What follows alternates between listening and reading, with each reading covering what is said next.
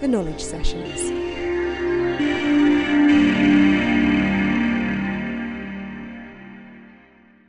Welcome to another podcast from RCVS Knowledge, where our mission is to advance the quality of veterinary care for the benefit of animals, the public, and society. I'm Lara Karim, and our subject today is antimicrobial resistance, or AMR. Antimicrobial resistance was named one of the 10 biggest threats to global health by the World Health Organization in January 2019. So, what is the state of play with prescribing in the UK? What measures are in place and what is working? What research is needed to gain robust evidence about the best way of tackling AMR? Should we regulate? What can we learn from other countries' approaches? And who is responsible for bringing about change? To answer all these questions and hopefully some more, I'm delighted to welcome a panel of experts chaired by the UK Chief Veterinary Officer Christine Middlemiss. Before her appointment in 2018, she was the Chief Veterinary Officer for New South Wales, Australia, for nearly two years, where she led major improvements to biosecurity across many farming sectors. This work included implementation of new outcome focused, risk based biosecurity legislation, online animal certification processes, and improving evidence and risk based disease control approaches. Christine is an experienced veterinarian, having worked in private practice with a specific interest in research, meat processing, and livestock genetics for a number of years in Scotland and the north of England. Thank you, Christine, and all our guests for being here today. Thank you, Lara. Well, we all recognise AMR as being um, a wicked problem, as our Chief Medical Officer has described it. Um, she sees the impact of it um, globally as being as huge as climate change, in that it will be a global impact and it will impact in each and every one of us potentially. So it's great to be able to discuss it today, and with me we have a number of experts who I'll ask to introduce themselves. Uh, my name is Ian Battersby. I'm a RCVS and European specialist in internal medicine had the internal medicine department at Davies Veterinary Specialist, and in 2011 2012, I conceptualised the Protect Antibiotic Scheme and led the group of vets who developed that BSAVA SAMSOC initiative. Hi, I'm David Singleton. I'm a uh, postdoctoral epidemiologist working with the Small Animal Veterinary Surveillance Network, short is SAVSNet, at the University of Liverpool. I did my PhD looking at antimicrobial prescribing and resistance surveillance in companion animals and I'm lucky enough to continue that work with uh, SAVSNet for the foreseeable future. I'm Kristen Reyher. I'm a reader in veterinary epidemiology and population health, and I lead an interdisciplinary research team looking at antimicrobial resistance, stewardship, and use at the Bristol Veterinary School. I'm Steve Howard, um, presumably representing the, uh, the first opinion practice um, around the table, um, head of clinical services at PDSA um, responsible for clinical standards um, and ensuring compliance with expectations and regulations um, that surround the profession. Quite a number of our activities have been on antimicrobial resistance, um, and I've also been working closely with RUMA, who have done a lot of work in the large animal field around whether we could or should establish a companion animal division of the same group. Great, thank you. So we have a broad range of experience on AMR around the table with us today. Let's kick off with some of the questions we've been asked to think about. Firstly, what is the state of play regarding antimicrobial prescribing in the UK from your perspective? And what are the drivers? Now, we've heard um, obviously there's a lot of expertise around the table, which means there's a lot of thinking being going on in this space already. Um, so, interested to hear something about that and where you think we are at the moment. What's the off? I, I think, well, if, if, we're, if we're talking um, companion animal, um, then I think part of the silence around the room might reflect that there is no consistent um, mm. view of what the state of play of prescribing. I know SAVSNet have done some very good work on the frequency um, of prescribing occasions. VetCompass did some a few years ago, but, but what is probably missing is that consistent view of what, what trends there are in prescribing behaviours around the country. I think we might have a bit more knowledge about what's going on in the livestock sectors yes. because we've seen big changes over the past few years in the livestock sectors. Um, and obviously, antimicrobials are prescribed by veterinarians, so mm. that's coming back to the prescribing. Excuse me, some of that has been um, led by the industries themselves. British Poultry Council saying we're going to really reduce this, the pig industry, pork industry, the cattle industries to say we want to take a good hard look at what we're doing with antimicrobials and be great stewards of these medicines and really being able to reduce that. So we have that on a, on a national level, we can see that. On a species level, we're, we're gaining the data to be able to have more information about that. And obviously, the vets have been very involved in that. Yeah, but of course you have the measures in Yeah. place. It may be very And targets set for those top industries measure as well. and, and yeah, as targets, well, and that, that's is- a big difference to uh, to us in the companion animal world. Yeah. I mean, if, you, Absolutely. if we look at where we were 10 years ago, I think it's very different. I mean, when we started drafting the Protect guidelines, I used to talk about it. Lots of vets just, it wasn't on their radar. Mm. Mm. And now you talk to them and it's very much on the radar. And one of the things that's been really encouraging is that certainly new graduate vets, you can see it's part of undergraduate training now. So they're, they're a lot more on this, which is absolutely fantastic. But the challenge is now, everybody's aware of it, but we've got to change habits. You know, and everybody talks a good game, but when you're faced in that individual situation and it's your responsibility and you've been used to using antibiotics just in case, you've got to use them when they're indicated you know, this is one of my areas that one of my soapboxes, but I still find myself in an ICU with a case going, well, I know that I should just use this. In the past, I've used this and this. So it's a big ask, you know, to change your habit. Mm. We're getting there, but we've got to work out ways to kind of back up vets on the front line and support them in that, that decision making, you know, with owners and, and colleagues as well. Couldn't agree more. Um, in my experience, it's, it's a culture change Yeah. rather than a process. Yeah, yeah, so you, you can't if you just tell people to do it, to Mm. prescribe less, it doesn't mean a great deal, and it No. doesn't drive different behaviours. So you have to change that approach to Yeah. antibiotics. And the it's being brave in that I think and and having being able to showcase people that have done that or being able to show you don't need that Yeah. antibiotic in that case and just having the bravery to step out and do something It's, a- that's it's, a bit C- different Can we reflect then, um, talk a bit about what's happened in the farm animals and then Mm. thoughts about how we might get to that situation, not the same situation, but how we might help people with what the drivers are in small animals. I'd like to explore that more. So, in the um, farm animal sector, following Lord O'Neill's report um, on the publication of the UK five year antimicrobial strategy, an overall target for sales of antimicrobials in animals was put in place. But government didn't say to industry, this is how you've got to do it, and this is the targets you've got to Mm. reach, which was quite unusual compared to other countries.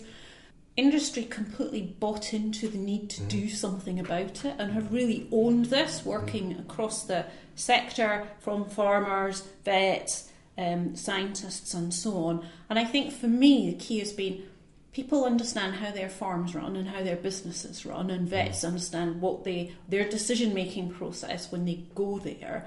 And so everybody's bought into the overall we want to get there, but have their own tools and levers about how Mm. to do it, and that has proven to be really effective. In the small animal world, of course, it's even more complicated mm. because it's individual pets, it's mm. individual animals often that you're thinking about. Any thoughts then on how we might work on getting consistency of approach but still doing that individual care? I think that what we know about the drivers of prescribing in companion animals Mhm. is quite complex, it's quite multifactorial, and it ranges from the individual animal and presentation to the vet, to the owner, to maybe a practice policy or even wider, um, which in some ways might be quite disheartening, but in another, it provides opportunities to really work at multiple levels. And I think rather than it's perhaps an element of a personal opinion having a target I don't. I'm not convinced I would work in companion animals. No. But what we might be able to work towards is more targeted use, to uh, towards actually providing the evidence and the confidence Mm. of particularly first opinion practitioners to be able to act in the best interest of the animal and know that they're acting in the best interests. And in the small animal world, because it is quite often on a one-on-one basis Mm. that those decisions are made, it's chipping away at the totals that we use as well. The example in the UK five-year action plan, AMR five-year action plan, of a pig farm where they quartered the use of their Mm. antibiotic use by approaching an entire herd of sows by that by a really significant amount in one go, whereas we can't do that Mm. in the companion animal world. We have to have it in mind every time we, we, Mm. we have a, a pet and their owner um, in front of us. but then The owner bit really interests me because Yes. also I, I do a lot of speaking with medical colleagues, both to them about what we're doing in the animal world, but also with them in terms of a One Health approach. And it strikes me that you're talking about that owner who may be one of us, who is Mm. also a patient, the drivers are different to degree, but there's something about joining up the narrative and the language you use. Um, so that Yeah. so that expectation, whether you're going to your doctor or you're taking your dog Yeah. to the vet, is similar. I mean, there's, a, there's an element of consistency pro- in, in, across the practice because you'll get you may get one vet who adopts a good stewardship, and then if an owner sees another vet that doesn't adopt the same approach, that completely undoes all that, that messaging. I mean, in an ideal world, I mean, oh, for me, antibiotic stewardship is closely linked to infection control. So every practice should have somebody leading infection control. So that individual should also be an antibiotic guardian, promoting the advantages of using them actually more sparingly. That's what I love. You know, whether we can achieve that, I think I think there's lots of ways of engaging the profession. We've got, if you look at all the different areas in companion animal, you've got lots of different organisations producing guidelines, which is fantastic. If anything, I'm a little bit worried there's too many messages going out. Yeah. Um. So it'd be fantastic to engage with large groups and get them all the one roof. Dare I say it? One, know, I know there's the large groups of practices that are linking together. I'm not going to enter the debate of the pros and cons of that, but one of the advantages is that we can get a consistency across that large group. You know, so inviting them all round tables, getting a consistency of message in all of those areas could be a, a, a very powerful thing. And how about using the data in a way Yeah. of benchmarking? So Yeah. we all like a Mm. little bit of competition. Yeah. Oh, absolutely. And clearly, we're looking at, as you said, infection control, and we want Yeah. good disease control and good curing of infections, etc. But being able to say, and that's been done in the livestock sectors as well. So let's see how your farm is doing against your farm. Yeah. What, how can you make those changes, and then how did you go about that? So in our practice, we changed prescribing at the vet school. We did things like we labeled our shelves green, yellow, and red Yeah. and the protected antimicrobials went on the top Mm. shelf where you needed to go and find a step ladder to get up there to reach them. sorts of things. Now, how hard is it to find a step ladder? And while you're doing that and hunting around and cursing to yourself, you're saying, Do I really need this? Yeah. Or could I go Yeah. with something that is at eye level or something that's easy to reach? So I think the behavior changes, little things like that. Can make a big difference having an antibiotic guardian, having a champion in your practice that is kind of looking over your shoulder, but that you think in your head, oh, if I use this prophylactically, David would say, tut tut tut, might just put you off enough to Yeah. say, well, I'll just try with this one. I, I think you touch on a really good point in that you know there's going to be a lot of people in companion animal work that are not aware of the fantastic. You know, I was, I was reading a little bit about all the, the work in the, the chicken industry. I mean, Mm. they've made a massive impact, and I know that's slightly different because you've got a smaller pool of vets. But that's something that Mm. if the companion animal side is aware of what can it be achieved. You know, it, it- like you say, it's the competitive edge. Well, Mm. you know, we should the- be able to achieve that. It's the old nugget of sharing best practice or, Yeah, yeah. or good experience, isn't it? And yeah. that is one of the reasons that we started talking to the RUMA guys in terms yeah. of Let let me explain RUMA for Oh, people okay, that are. yeah. So RUMA is the Responsible Use of Medicines in Animals Alliance. Um, sometimes people just stop at animals or so on, but that's what it is. Yeah. It's chaired by an industry, um, an experienced industry person, and as I said, it's made up of a group of industry representatives with some vet input. VMD is the government input, and they have a scientific advice committee and things, and it has. Um, I'll talk a minute about some of the changes they have successfully achieved in the area, but it has proven really successful Yes. as a collaborative group to make the changes happen. It has, and I think underpinning what you were saying there, you can make them awkward to get antibiotics. Mhm. You can you can label them, but underpinning all that is is that evidence and the the protocols. We've introduced a few at PDSA that we've then shown have have worked and, and achieved what we wanted to, but it stays where it is. All that good experience. So so part of the reason for us starting to talk with RUMA was how can we share this um, and bring some of the great BSAVA work and, and the BVA work that's been done and lots of other groups and pull it all into one place, not not trying to necessarily rebrand it as, as Yeah. RUMA, but, but just have Mm. one place for antimicrobial yeah, it's picking up on Ian's point that there's so much information out there. Yes, and, and, and by disparate groups. And it comes together a little bit towards the end of the year for European Antibiotic Awareness Day and, and the One Yeah. Health approach because the, the medics, Public Health England, get involved in that too. But that is a, a relatively short lived phenomenon, shall we say. I think probably what's what could help that culture change is, is constant hits and reminders coming from that kind of group. or- Yeah, or we know real that you have to think about changing your behaviour a certain number of times, don't you, Mm. before it becomes And be a reminded to do so. Yeah, yeah. Yes, and I think one thing we struggle with in the veterinary community that the medics have on us is they have more evidence about Yeah. urinary tract infection. How long is the is the shortest course that you can go for? They really have Yeah, good studies, well powered studies that have that nice guidelines. And we don't have that so much in the veterinary profession. And But we should be able to develop those sorts of things for common ailments that we see in common species of animals. And then you can have the confidence that, right, the numbers say this Yeah. one dog that I'm looking at shouldn't need this antibiotic. Yeah. Watchful waiting um, mm. or, or a delayed prescription, as the human medics are doing, and then you're getting the same message from your mm. doctor that you're getting from your vet. I think the delayed prescription point there is really interesting area to pick up on, as well as the no prescription. So, in the Small Animal Medicine Society, recently released a no prescription pad Yeah. that will essentially say your dog, as far as I remember, is uh, vomiting and diarrhea. At the moment, I don't think antimicrobial is necessary, but come back if you're concerned or if X, Y, and Z occurs.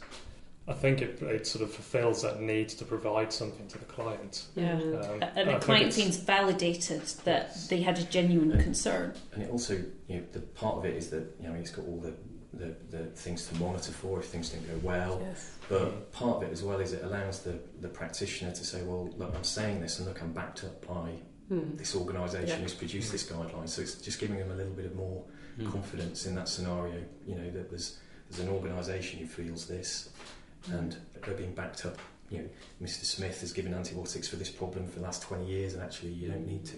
Yeah. So, I guess, I guess it might be nice in the future that um, that the sort of the reputable organisation has put that forward, Mm. but perhaps there'd be a list of reputable organisations, that Mm. all underneath it. umbrella underneath Absolutely. the. Um, I mean, it'd be lovely to have everybody on there Mm. backing it up. Yeah, it'd be fantastic. But coming back to the duration of courses, I think that's a, a massive area that you know, we should look into. I mean, as you quite rightly point out, the human medicine, they're doing a lot of work looking at shorter courses in um, community-acquired pneumonia, halving the duration. Mhm. Um, you know, if you look at a lot of the veterinary courses that are in all the textbooks, when I was doing all, I originally wanted to put all the durations in the guidelines, but there's no evidence to back them up.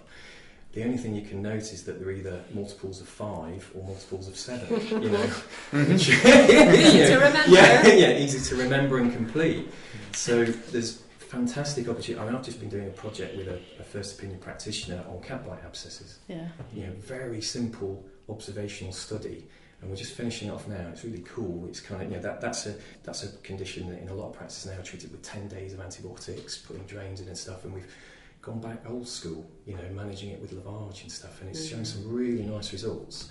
So there's very common kind of almost low hanging fruit Mm. in you know, first opinion practice. I think you're absolutely right, and that's where, we, where we've focused as well. So, trying to find those durations, Yeah. we've found exactly the same issues.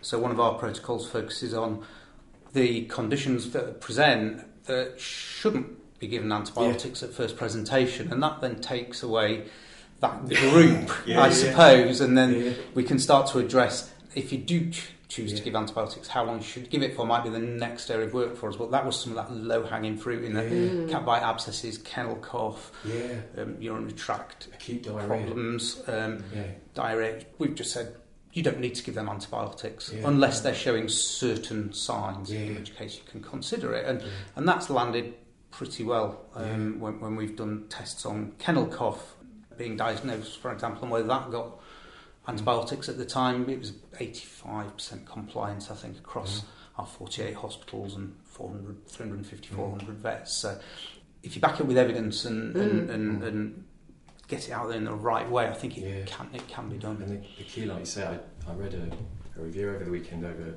it was based in Sweden where they're reviewing all the guidelines they did. And one of the important things that came out was, you know, that if you're writing a guideline, you've got to have strict, strict criteria to fulfill that. So, you know, uh, don't give antibiotics in diarrhea if this, this, and this is happening, you know, because otherwise it's just a, Warning systems, these yeah, sorts of there's, things. there's, Yeah. there's, there's always exceptions, and, Yes. and you know even when you look at some of the other models in other countries, they've evolved. You know they've started Mm. changing it, making exceptions in certain scenarios because you can't be too prescriptive.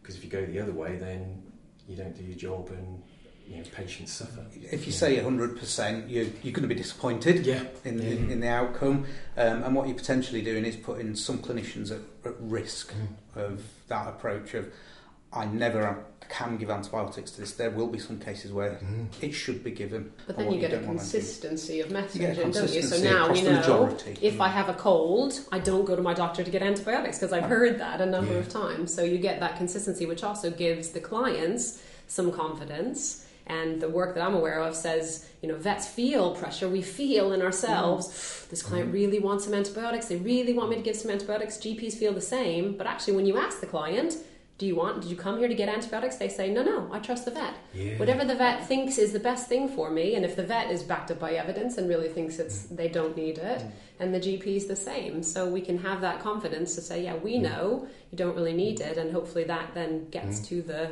It's not the consumers, it's not the clients that want it as much as we might feel like they Mm. do.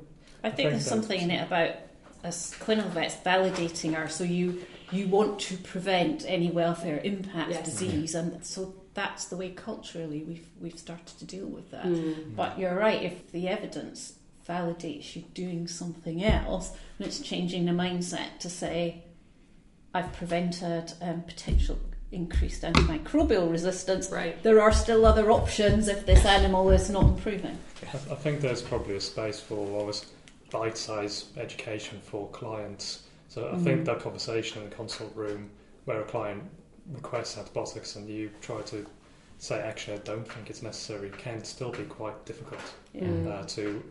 I don't quite to use the phrase win, but almost you know to convince the client Mm.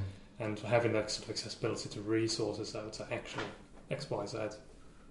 Yes. is, uh, Uh, and justified. sometimes that's one of the things I two things I constantly remind our medical colleagues of. One, veterinary practices are all individual businesses, or or, Mm. or they're part of a bigger bit, but they're businesses. They're not NHS Yes. funded, Yeah.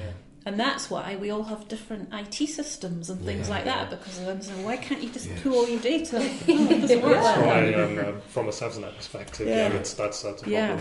it's a daily problem. I think that's why you know, David's work in particular is really Yeah. useful because we're all time poor, you know, Mm, and Yes.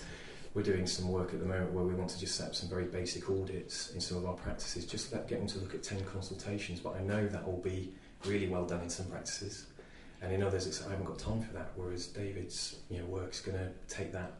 Well, no, no, no. Hopefully. It, hopefully, it's kind of evolving that and providing that information. Do, do you want to talk about David about what you are currently working on then, Um, essentially, um, it's providing that Savsnet is a selection of two to three hundred practices in the UK, uh, roughly split between independent practices and large group, corporately owned. I'm not quite sure if that phrase is good or not, but I'm just going to use it anyway.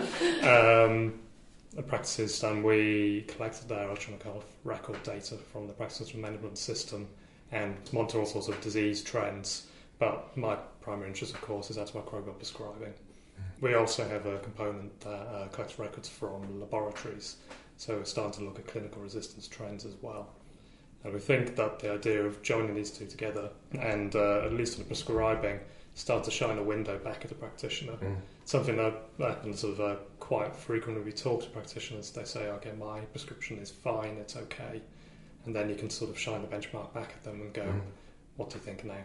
Mm. Uh, and we try to actually not prescribe judgment in that respect. If we Mm. understand that every practitioner has an individual situation, but Mm. they're best placed to reflect in their own clinical practice. So, how do practitioners that are not currently using the system either access any information from it or indeed provide information into it? Um, at the moment, funny enough, we're talking about practice management systems. So we work with two practice management systems. We would like to work with more. Uh, and at the moment, there's sort of technology. So um, essentially, there's a, um, a feed into the practice management system, the PMS, that uh, enables Savsnet to start collecting data with, with the owner's consent, I should say. At the moment, that's limited, that there has to be a one practice management system at a time. And of course, with there being so many PMSs in the UK, that's a bit of a slow process. but we're hoping we're hoping that you know things like AMR actually will start to make PMS providers realise the value of Mm. sharing data and bringing it together. Yeah. Therein does lie a slight issue, I suppose, in the in the current state of affairs, in that practices, depending sometimes on which practice management system they have, are either feeding into the SAVSNet system or, or the Vet Compass mm-hmm. system. And your ideal, I suppose, would be the data from both of those yeah. um, would be pulled together to give us that, that nationwide view of how mm-hmm. practices are behaving and what the prescribing is. So it's one of the conversations we've been having as we started to try and develop this RUMA in terms of what, what data sharing, I don't think it's happened in the past between the two, but, but to try and encourage that, I suppose, if we can. I think that's one of the things we've got to watch for, in that everybody's recognising this is a big issue, but we could very quickly find ourselves repeating work that mm, other people are yes. doing. And, and not just confusing the message, but spending a lot of time on stuff that's being done elsewhere. Mm. Yeah. We just do it together. It's, a, it's, it's so, a funny. Um, sorry on that, I wanted you touched in already um, on some other country systems. What what are other countries doing, um, and what can we learn from them and think about? Okay, um, I mean, I'm not just to you too. Yeah, yeah. I'm only aware. I mean, I'm only aware of, of, of, general trends in Sweden and Holland. Yeah. They're the main that I'm aware of. I've got friends who work in Sweden, uh, friends who work in Holland. But in, in Sweden, I know that the um, Swedish veterinary regulator produced guidelines uh, many years ago, actually. They really led mm-hmm. from the forefront. I don't think there's any legislation around that. It's, it's, it's voluntary compliance. And from chatting to my colleagues in Sweden, they say one of the frustrating things is that some practices adopt the guidelines rigorously. You know, they, they don't prescribe fluoroquinolones without any cultures, but then there's mm. other practices that don't, you know, so in that that you can see that they're obviously getting some good engagement with some people, but then there's the mm. mopping up. Um, and that's the challenge, I guess, with voluntary guidelines. In yeah. Holland, the, the, Dutch model, I know there's a lot more legislation. I know a lot of that focuses on farm animal. Mm. From a companion animal, there's the uh, fluoroquinolone restrictions. And they've also, if I understand correctly, they've banned the use of carbapenems and glycopeptides, mm. um, even you know on the cascade, which is I guess everybody has different views about legislation, but I mean, I, I feel very uncomfortable about using those drugs in, in the patients that we see. We have called it, you know, we have this debate all the time. You know, there's some large vet schools that have infection control committees that will only allow those drugs to be used once it's been passed. Mm. And you know, they're a valuable resource mm. that we should really treat very respectfully. Yes. So whether that evolves in the UK or not, I don't know. But certainly chatting to the, my Dutch colleagues, they say that it was very well received. You know, on the whole, they didn't actually do a lot of campaigning to kind mm-hmm. of make everybody aware. It was you know the, the, veterinary profession was aware of all the issues with. I think it was MRSA. I think in in pigs contact with pig farmers mm-hmm. that alerted them, and um, everybody adopted. There were fines if you didn't comply with it, but certainly you can see the evidence in that the, their antibiotic prescribing dropped considerably, and also the, I think the monitoring of resistant profiles has changed quite a lot for the better. Mm. So they are a great kind of beacon. Um, it's probably a bit more, I don't want to use the word aggressive, just but with mm. legislation rather than asking people to engage, but they, they took more of a, yeah. firm So it's something I get asked about um, constantly from other countries in the farm animal space we haven't regulated.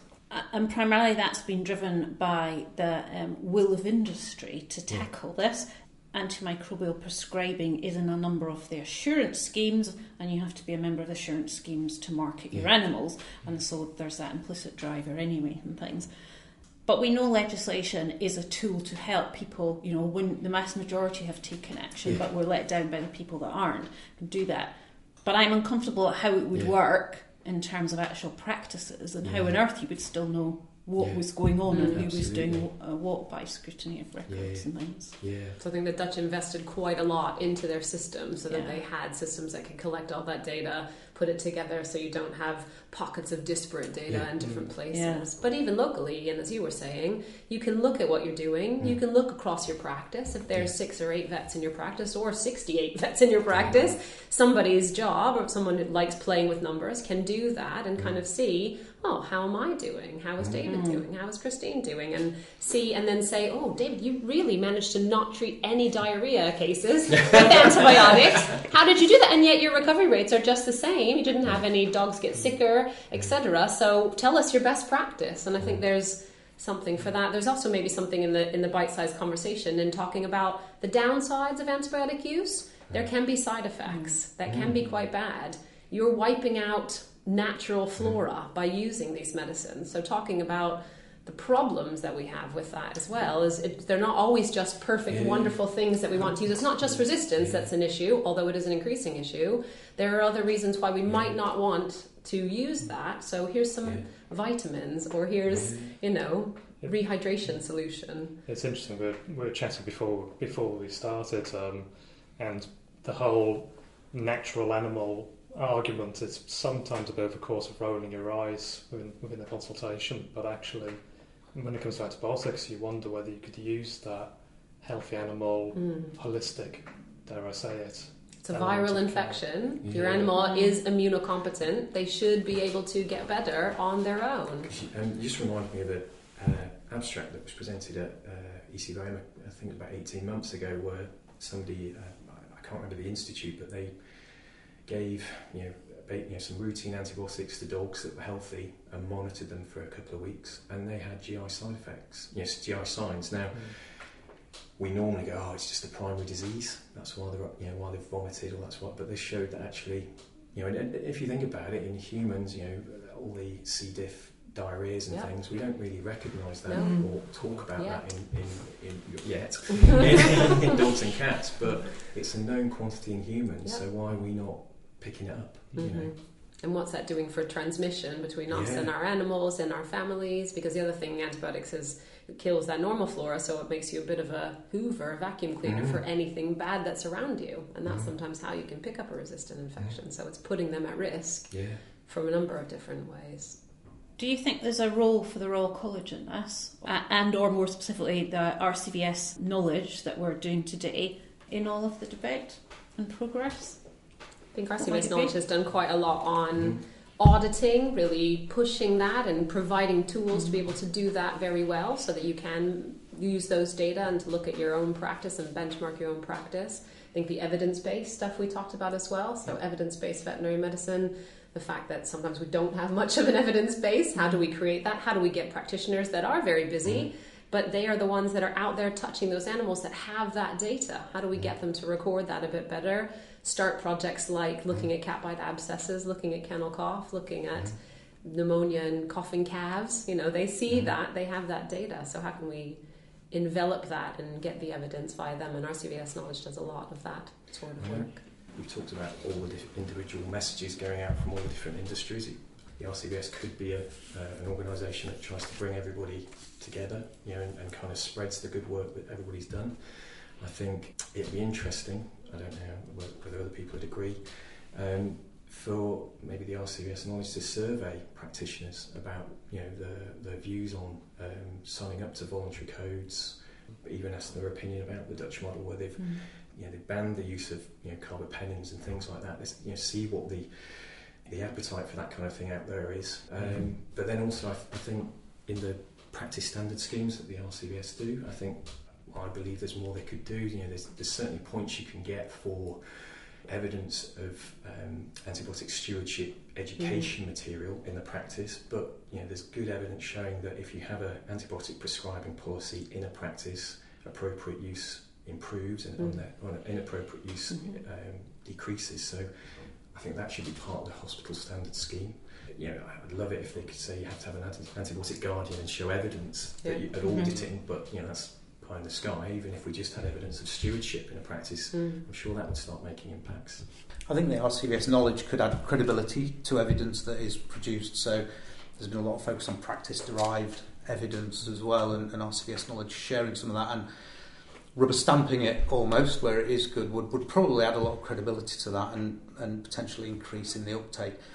As well as the practice standard schemes, obviously the codes of professional conduct, which yeah, reflect um, um, veterinary surgeons should should prescribe antibiotics responsibly, and um, that's I suppose a bit of a difference between legislation and regulation, Mm. and, and how do those two sit next to each other, and how would that be received Mm. profession if that regulation Mm. element were to be uh, were to be beefed up? I don't have the answer to that, but uh,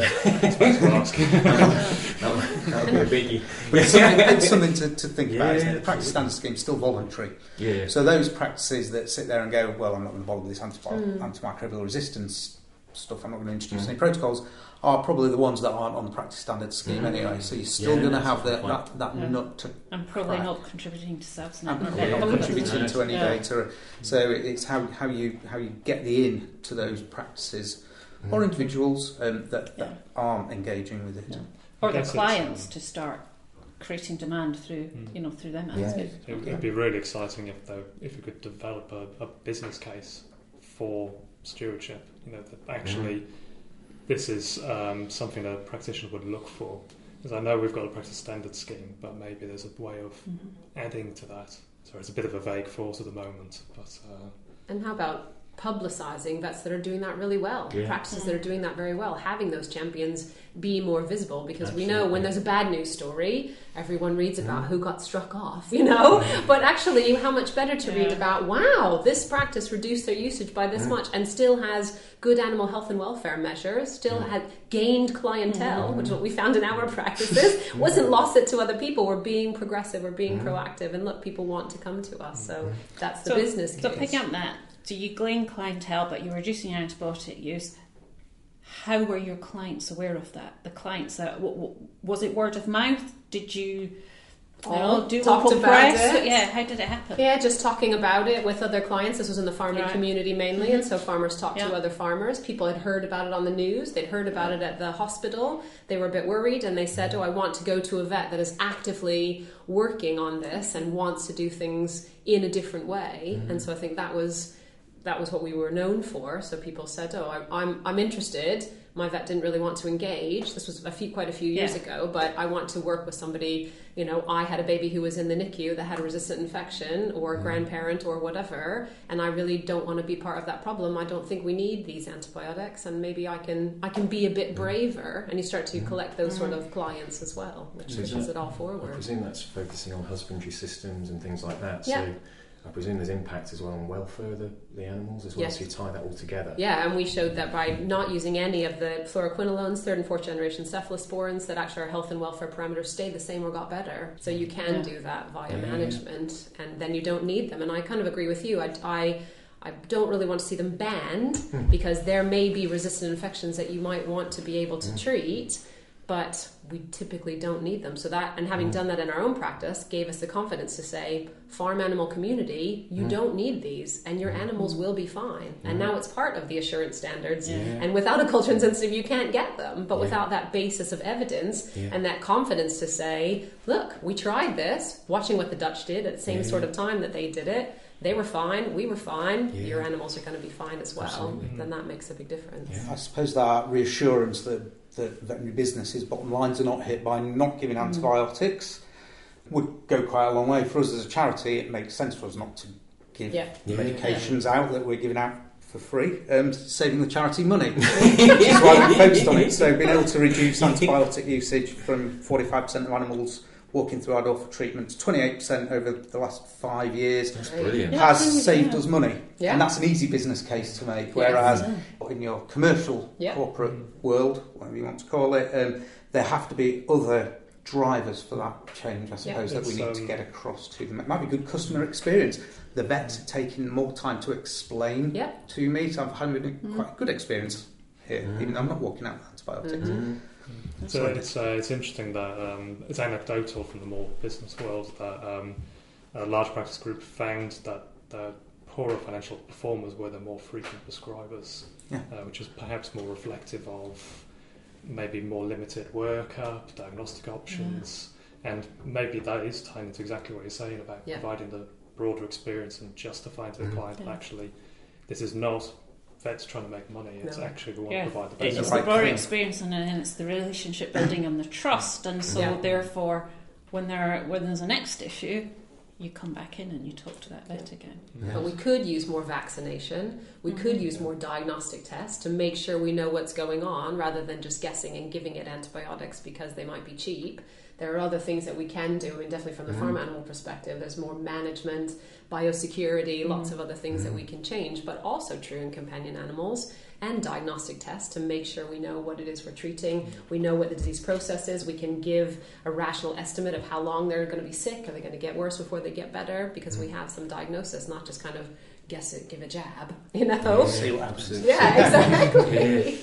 so there are other ways I think practices can grow and do different things on the preventative side that are also good for pets. And did you look at any of that in the PDSA then? Did you in- increase number of tests done, repeat Um, visits, both positive and negative things? We've uh, Things well, we've, over those over that period, we've we've kind of developed our antibiotic stewardship area for all, all our, our guys to go and look at, and we've introduced four protocols that have got antibiotics at the heart of them as well. So I think it was a case of gathering that evidence, Mm. give, providing the reassurance. Using protocol exclusion criteria, so if this is showing, then you're okay to give it. It's not we're not Mhm. expecting a hundred percent here, Yeah. and it is chipping away Yeah. over the years at, at those habits. But I think the appetite for it has grown as a result Yeah, of that. It is a conscious change Yeah. over time rather than a quick fix. Yeah, yeah. But you still achieved a phenomenal amount. Yeah, We still yeah, managed yeah, to- that's that, and that's down to the hospitals Yeah. buying into it. So yes, no, we were very pleased with the results. And one thing, as we get near the end, the OIE's, the World Organization for Animal Health, active really in um, livestock areas and animals that we trade, but there are also a number of other international organisations that um, look at global um, health problems and so on. Do you think there's more of a role for them? Should we, could we link in more to them? Perhaps in this, um, so we've been talking about the how Dutch have done it and things, Mm. even just in sharing best practice and things like that, or or is it more let's focus on the UK and our own practices first and what data we have? It's a global problem. Yeah. Yeah. Travellers, uh, example, as an example, Yeah. bring back you know, their GI upsets with multi-resistant bugs. Yeah. You know, so And if you look at my perspective, the number of pets that actually Oh, travel yeah. now Yeah, yeah, globally, absolutely. massive. And, Eat uh, some rubbish. Yeah. oh, Yeah. eat some leftover food. And I, I suppose I, you know, we see a number of pets that are um, rescued from Yes. Romania, Mm. Mexico. You know, we've got to. You know, in fact, I was chatting to a vet from Romania yesterday about you know trying to minimise the use in, in, in animals. Not, not you know, this is focusing on companion rather than farm Mm. Yeah. animals. So. uh, I know that the OIE and the WHO have kind of got a memorandum Yeah, there's a of understanding- tripartite between uh, yeah. OIE, WHO, and FAO. lots Yeah. of abbreviations, struggling, struggling with all of them. If they can come up with you know um, consistent messages that then Mm. seep down, Yeah. then that's that's going to be better for the whole. What you know, because you know, what Sweden's doing, what Holland's doing, is fantastic. But if you look in other parts of the world, you know, we um, BSAVA 's, uh, have sent loads of the Protect guidelines to charities in India who are Mhm. educating vets Great. over Yeah. in India, which is fantastic. Yeah. But that's an area where you know you can get any host of antibiotics just on the you know in, in normal shops. So you know it's it's a global problem. So their, Yeah. their role's really important. I think each of those organisations will have elements of messaging, evidence, um, or collateral you can use with patients that, that can be used. And if you can, if you can show we are, we have a common goal Yeah. with these global organisations, but it is also applicable Mhm. within our own little country. Then that, that's that's quite a powerful Yeah. message as well. We used some of the OIE stuff in the European Antibiotic Awareness Day because they did some Yes. quite quite Mm, good yeah. little animation Yeah, uh, excellent. things there as well. So, Yeah. but, And, but and they've done quite really a lot of work on the um, social behaviour side and you know drivers and things that Yeah. can be translated. And then again, if the UK is doing a great job, being able to showcase that on a world Yeah. stage is really nice. And Make it go both ways. Exactly, Yeah. yeah. And seeing how other people have done it in different countries where the challenges are slightly different, but sometimes the idea is you see something that someone in India has done and think, oh, that's a great idea, and I could do that here. You know, even though we're quite different cultures, I could Yeah. institute that in my practice. So being able to share that would be I I think it's showing ideas right from you know having those red antibiotics at the top shelf, Yeah. all the way Mm. to these wide scale, you know, randomized control trials, Exactly. anywhere in, in between to be able to actually say, this is what I'm doing. Yeah. Hmm. What do you think? And can you improve on it? Mm. Um, Mm. One one thing that, that cuts across it a little bit is the World Health Organization um, have got their AWaRe categorisation of antibiotics. Um, and if you look at the access list, then that's pretty much the list that are on a lot of um, veterinaries practices shelves.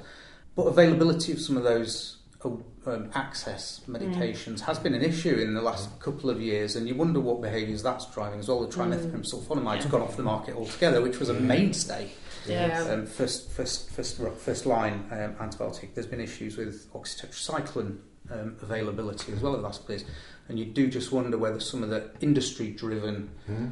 um, uh, availability of some of those is driving some vets to use I, antibiotics further down the list, Yeah. shall we say? I can remember, and this was a couple of years ago, we you know, we wanted to revise just making sure we had decent amounts of amoxicillin in, Mhm. and it was more expensive to buy a pot of amoxicillin than amoxiclav. Mm. Yes. Mm. Right. Bonkers. You And. I, I think the amoxiclav message, you know, you talk to medics Yeah. and you say about the Yeah. frequency of use of amoxiclav. Oh yeah, We kind of have a perception of being a fairly humdrum, normal Yeah. antibiotic, but actually, it's not. it's not. No, Yeah. absolutely. Quite worried. Yeah, yeah. So we've talked about um, working with uh, human organisations, One Health approach, kind of globally and nationally. But know of any examples more regionally. So I understand there is one in the southwest. You've maybe been involved Cornwall, at Kristen. Cornwall Yeah. Antibiotic Resistance Group. Yeah. So they brought together medics, pharmacists, veterinarians as well, and Mhm. tried to get data off veterinary practices to benchmark. And again, cool. I think you run into this issue where they're all independent businesses, and so Mm. the NHS, their data is open and they can share that and they can know that. Whereas the businesses felt a little like, not so sure I want my neighbour knowing what I'm doing here. But there are a number. I sit on a group in Gloucestershire and a group in Bristol that are those One Mm. Health, and they're you know some, it's quite. I would say the groups I sit on are quite medical heavy because there's so many more people. There's an antibiotic pharmacist at the hospital that that is their job to just say, yes, doctor, you can have that antibiotic, Yeah, which we don't really have Yeah. in the veterinary side, but maybe we should. Mm-hmm. But there's always quite a lot of interest, and when you think about the potential transmission routes and what's going on with animals, you know, people say, "Oh, but so I could be giving this to my Mm-hmm. pet, who could then give it to my child, etc." Mm-hmm. Yeah, potentially. And so I think there it is quite interesting, and when we can showcase what we've done. They often say, "Wow, that's incredible!" Because mm-hmm. chief medical officer had to send letters to everybody, you know, and to, in order to try to change behaviour, which hasn't really happened in the vet mm-hmm. industry. But then we can showcase what's been done, and, and I think it gives people confidence. So I have a friend who's a pharmacist, and she sits on that group as well. And she said to me the other week, "Oh, I was talking to a whole bunch of medics, and they all started to saying the problem is all the antibiotics they use in livestock. That's the real issue." And she said, "I could stand up and say, actually, people, would you like to see the data? Because my friend Kristen has told me all about this, and they're doing an amazing job. So I think it helps that." Conversation about Yeah. One Health to know that we are also carrying the baton and we want to do a good job. Mhm. That's really cool. Yeah, Yeah. so that is cool. quite fun, and I think those will pop up elsewhere and. I'll just knock on someone's door and say, "Well, where are the vets?" if you do that as well, I think I've found that they're they like to include you, and you always get very interesting questions from Yeah. people that say, "Well, I've never even thought about that in the vet," but they've got medics as well that will go out and do point of care testing in homes and that sort of stuff. Again we do some home visits. Do we have diagnostic kit that we can take out and do mm. that in the homes? You know when we're doing those sorts of visits there are mm. really interesting things i think that are happening on the human medical side that we can mm. also incorporate and say let's use this. You've touched on something actually, where, which would be another fantastic area of, of research is looking for biomarkers that I I know in humans um, procalcitonin levels go up with pneumonia. yeah Um, so some hospitals are using procalcitonin measurements to justify whether somebody with respiratory signs gets antibiotics or Yeah. not. You know, you, there's people developing urinary tests where you can, you know, in half an hour do a colour change to see if there's bacteria in Yeah. the urine. Debate whether you treat it or not. Any, you know, Yeah. with asymptomatic, but looking for those quick tests that you know in the consultation can can justify not giving antibiotics would be a massive tool. Quick and cheap. Quick and well, Yeah. cheat, cheat's the, that's Yeah. the challenge. so, it's making Yeah. sure that these new developments make their way across. absolutely. I mean, so like the um, I don't know if you've heard of the Longitude Prize, which is uh, this idea of creating a point of care diagnostic test for resistance, which Okay. Mm. it's got an impossible set of guidelines deliberately so. It has to be not using electricity. I think under a dollar a test. Wow. It needs to be less than 30 minutes. Uh, it's, it's amazing. But, But the idea win it, is, get a million pounds or something. So. uh, the idea is that they don't expect anyone to get there by in the way to reaching to the top. Yeah, you'll Someone Yeah, will get people someone will get close. Getting close. Um, absolutely. and um, it's, it's just making sure that these ideas do actually Keep going. percolate. Yes. Uh, Because it will get faster and it will get cheaper and there will be more of them if the demand is there. Yeah, yeah. I think you have touched on something there, though, in terms of the community approach can be very powerful. Yeah. So there's lots of people that are very influenced by what's happening in their, own, in their own community and what the members of their community are, what messages they're getting Mm. and sharing it amongst themselves. Whereas some national headlines, Yeah. guidelines, Yeah. expectations, wha- Mm. whatever, uh, Crosses doesn't land. Doesn't Yeah, yeah. land. Yeah. So people influencing each other within communities to not ask for antibiotics or, or gaining that understanding of why it's not being Mm. given Yeah. is probably an area that, that we could and should lever quite a lot more Yeah. to uh, to get to where we need to. So in Gloucestershire, we had some students actually at a competition. We got students to produce a message that has gone on the back of buses and throughout the community. And part of that, because of the One Health issue, Yeah, yeah. is wash your hands after you touch your pets. Yeah, This is a good idea. Yeah. So, and that was because I was sitting on that committee. and They said, "We really want to. It's One Health, and we really want the One Health. So, what can you tell us about One Health? You know, what is what is probably going to resound with members of our community? Well, this is just quite a good."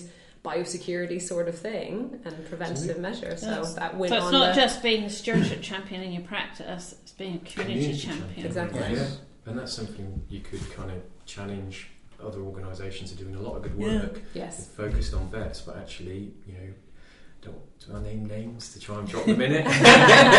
but you know, large groups of Yes. organisations or large groups of practices could, Mm. you know, we could challenge them to actively promote responsible use in their pets. Yeah. And I guess it's, it's a broader thing than responsible use. It's Yeah. about public trust in Yeah. vets. If um, we're seen as community champions who Yeah. are Mm. as focused on public health as on veterinary Mm. health, that's Yeah. That's That's really a good point. Mm. That's really cool. So I think that's a really good place to finish this chat on. Um, thank you so much for your input. That was really exciting. It was so exciting. I think I want to go back to practice. awesome. Thanks. A great many thanks to all our participants today Christine Middlemiss, Kristen Reyher, Ian Battersby, David Singleton, and Steve Howard. For more podcasts from RCVS Knowledge, find us on iTunes, Podbean, or go to our website at rcvsknowledge.org.